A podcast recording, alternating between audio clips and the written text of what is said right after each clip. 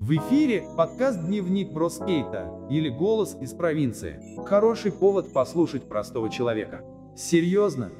А как его услышать-то можно? А вот и свежий выпуск.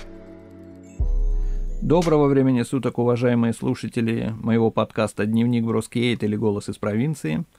На связи Великий Новгород, город история, город воинской славы, ну и в далеком прошлом, конечно, это город государства русского. Всем здравствуйте. Сегодняшний очередной выпуск будет посвящен теме, которую я назвал так. Почему одни люди пользуются признанием и популярностью, ну а другие страдают от одиночества.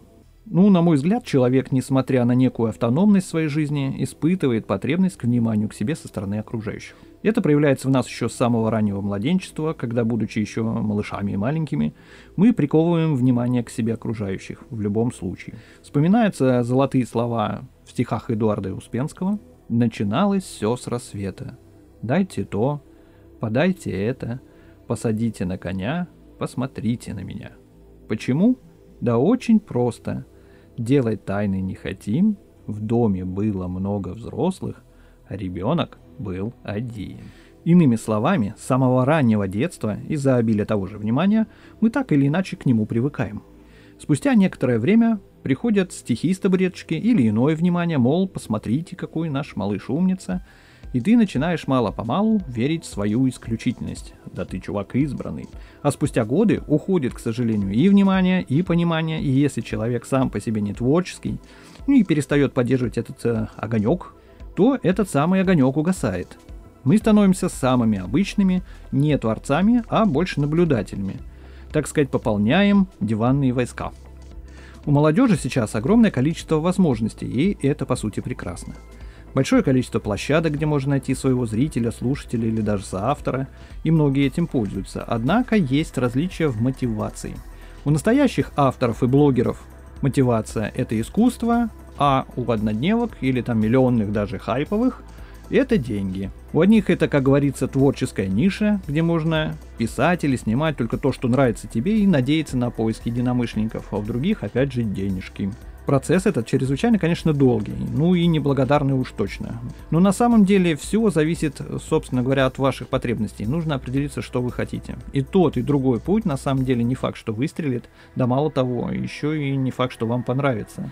Давайте немного поговорим все же о том, для чего бы вам лично нужна была либо слава, либо деньги. Или тоже признание. Ну, на эту тему хорошо отвечает опять же песня из моего любимого кинофильма «Приключения Петрова и Васечкина». Давайте послушаем отрывочек. Только тот по-настоящему герой, Кто о славе слова не проронит.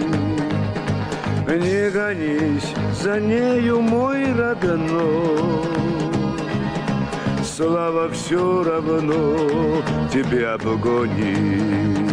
Действительно, слава бывает абсолютно разная. Она бывает добрая и дурная.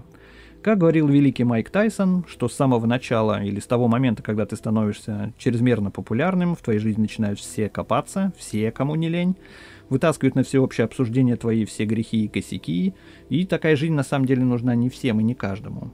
Да и не каждый ее вытянет. Поэтому творческие люди это одна каста, мы с вами это другое. Куда, мне кажется, важнее просто развивать в себе различные возможности, в том числе возможности коммуникации с другими людьми, умение разговаривать, или тоже актерское мастерство, или развивать еще какие-то скрытые таланты в себе, а таких, поверьте мне, найдется очень много. Занимаясь написанием тех же статей в блог или иначе раскрывать какой-то свой творческий потенциал, вы рано или поздно все равно начинаете что-то читать, что-то развивать, повышая так называемые фоновые знания. Снимая, к примеру, видео, можно познать несколько программ по монтажу, работу с оборудованием или ту же режиссуру на том же элементарном уровне, Одним словом, очень многое. Именно эти умения и есть некая внутренняя ценность, которая не позволит киснуть или страдать от одиночества, это я вам гарантирую. Для любимого дела на самом деле всегда найдется немного времени в домашней или житейской суете. Главное попробовать, и возраст здесь совершенно не главное, это всего лишь отмазка. С другой стороны, это не всем нужно, это да. Многие люди живут только по им ведомым канонам. Одни откровенные буки, другие агрессивные, третьи импульсивные. Люди вообще, конечно, очень разные. Но для начала нужно определиться с кругом общения и не торопиться с выбором этого круга. Близкие по духу люди все равно встречаются по жизни чаще, и торопить события, на мой взгляд, совершенно не стоит. Кто же, собственно, такой человек творческий? Творческий человек – это человек, умеющий в первую очередь мыслить нестандартно и готовый создавать принципиально новые идеи. Также человек творческий обладает определенными навыками. Это остроумие или общий позитив, подход к общению. Но в той же компании или с теми же людьми. Все мы люди и настроение бывает разное, но все же даже по себе глядя, некий внутренний позитив необходим. Он подпитывает лучше любого энергетика, и он же точно может ли являться тем же лекарством от хандры или уныния. Интересную гипотезу по этому вопросу выдвинул американский палеонтолог Ричард Клайн. Он предположил, что поведенческая креативность личности, или как мы ее назовем творческая составляющая, появилась в человеке вследствие генетической мутации более 50 тысяч лет назад, представьте только себе. Как пример можно представить тех же дельфинов или высших приматов. Интеллект тех же дельфинов, утверждает нейрофизиолог Джон Лили, немного выше людей, однако почему-то только мы умеем создавать многое именно там для той же красоты или облегчения своего труда, а не для пользы. А если дельфины такие умные, почему они себе что-нибудь не придумали, да? Это свойственно только нашему виду, человеку разумному. Одной из версий и как следствием творческого начала считается увеличение популяции. Иными словами, как только появилась публика и зритель, тут же появились и творческие люди. Прямая взаимосвязь.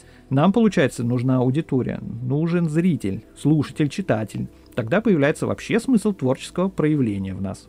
Почему вот, например, в юном возрасте мы выделываемся перед девчонки? А вот, генные следствия прошлого, желание привлечь внимание аудитории, и аудитория такая находится. Отсюда сразу, кстати, и наклевывается один вопрос, а почему, собственно, в юности так делали не все? Да потому что творческих людей, их не так много на самом деле, это же очевидно. Но мы восхищаемся ими, или их работами, с удовольствием смотрим блогеров, артистов, тех же музыкантов, читаем авторов книг, получаем некое эстетическое удовольствие. А артисты и творческие люди получают удовольствие от того, что делают. Плюс признание, ну и иногда славу. Вот такая схема взаимосвязи. Можно предположить, что творческая составляющая – это генетическая склонность, или скорее наследственность. Представьте себе, что ученые, до сих пор разбивающие современную генетику на пазлы, выявили особый ген, который отвечает за коммуникацию. Называется он FOXP2. А? Каково?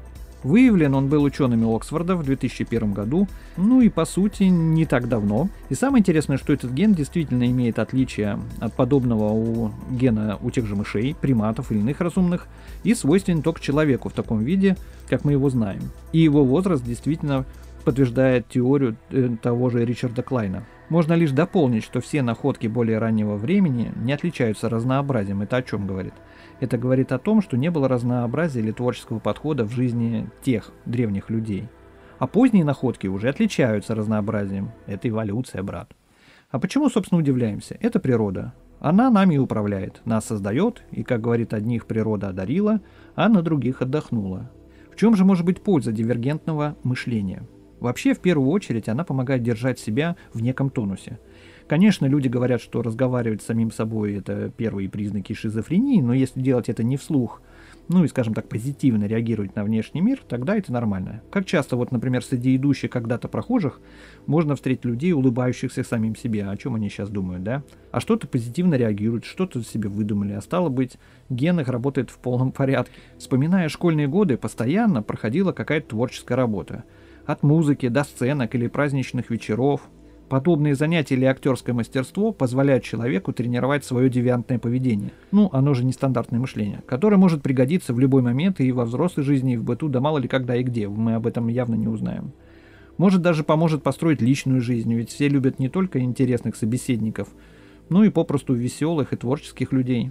Для уже взрослых или состоявшихся людей можно посоветовать не закапывать, скажем так, свой талант и тоже стремление в какой-то там долгий ящик. Нужно пробовать все. Что вызывает у вас искренний интерес, тоже рукоделие или блогинг, это не важно.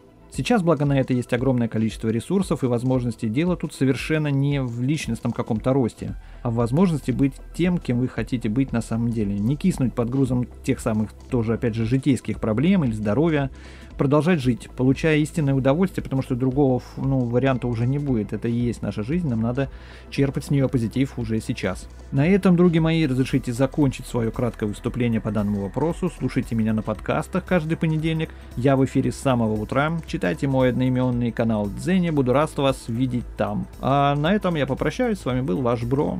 До понедельника. Дневник бродяги скейта. Это то, что нужно тебе сегодня. Это наш голос из обычной провинции.